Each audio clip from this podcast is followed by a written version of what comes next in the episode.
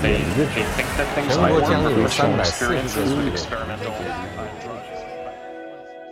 Good morning. Today we will take a look at the COVID situation in Germany, which recently crossed the 50,000 mark in terms of the number of deaths caused by COVID 19. Look at US President Joe Biden's climate action plan. And finally, revisit Google's conflict with Australia over sharing advertisement revenues with local media houses for using their content. Today is Wednesday, the 27th of January. I am Rahi Bhattacharjee. You're listening to the Leaders Brief by Egomonk.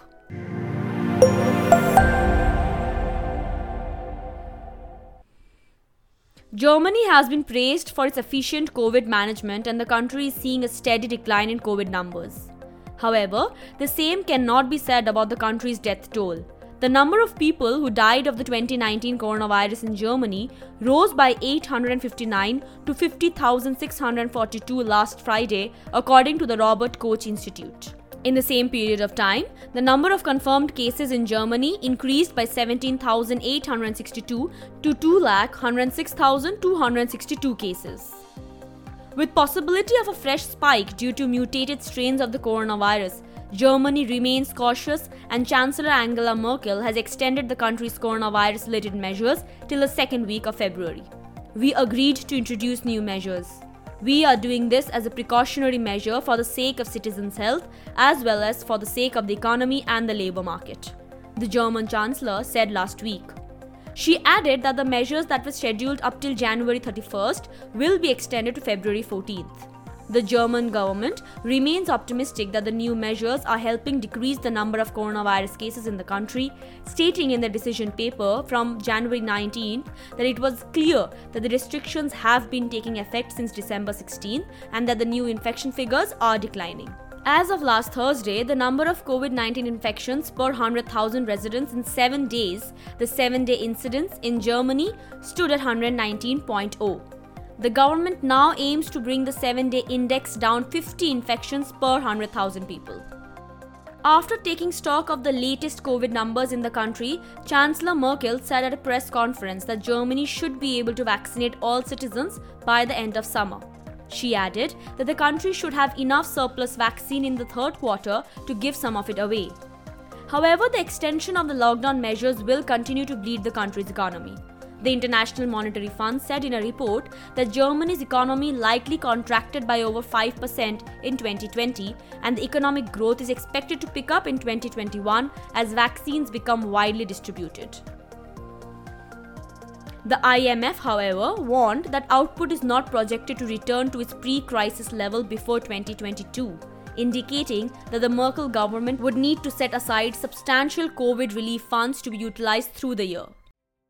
Moving on to the USA, President Biden on his inaugural day addressed several of the country's climate policies introduced by the previous Trump administration. The day was marked by the USA rejoining the Paris Climate Agreement, revoking the Keystone XL oil pipeline's federal permit, and pledging to review a list of regulatory actions aimed at propping up high emitting industries that were taken by the Trump administration. During the election run up, Mr. Biden, who has served as the country's 47th vice president in the Barack Obama's government, had proposed a trillion dollar plan to tackle climate change. Among several other climate legislations the Trump administration had passed, the most contentious was his decision to withdraw from the 2016 Paris Agreement, which was aimed at limiting global warming and returning to pre industrial levels of degree Celsius. Mr. Biden's decision to rejoin the Paris Accord on the first day of his office has invited praise from all world leaders. Among them, French President Emmanuel Macron said that Joe Biden will make the world stronger in, quote, facing the challenges of our time.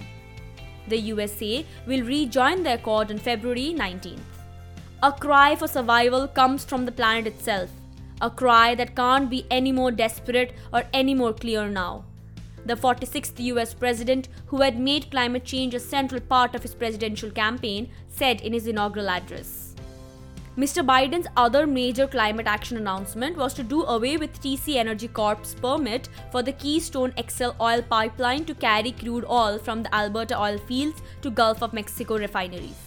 The permit was also granted to the company by the Trump administration two years after former President Barack Obama had refused the same.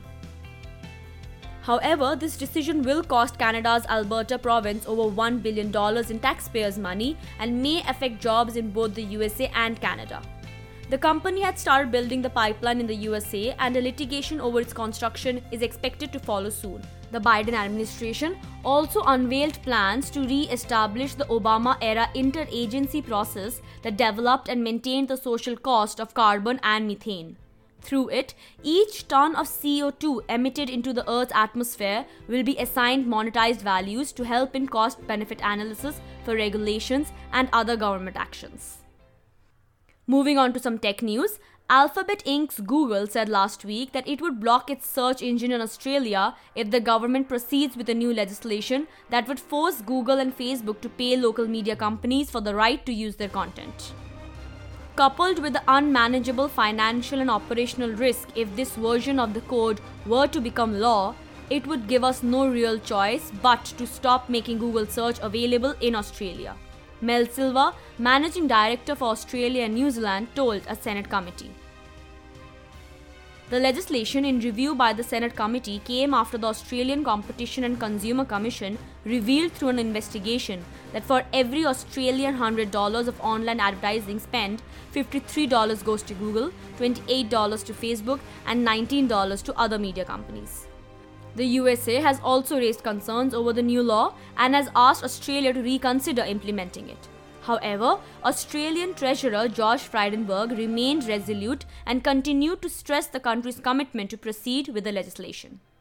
That is all for today. Thank you for listening. We will be back tomorrow with more happenings around the world. Tune into Egomonk to stay updated on the latest happenings and their impact on global trade, technology, and innovation.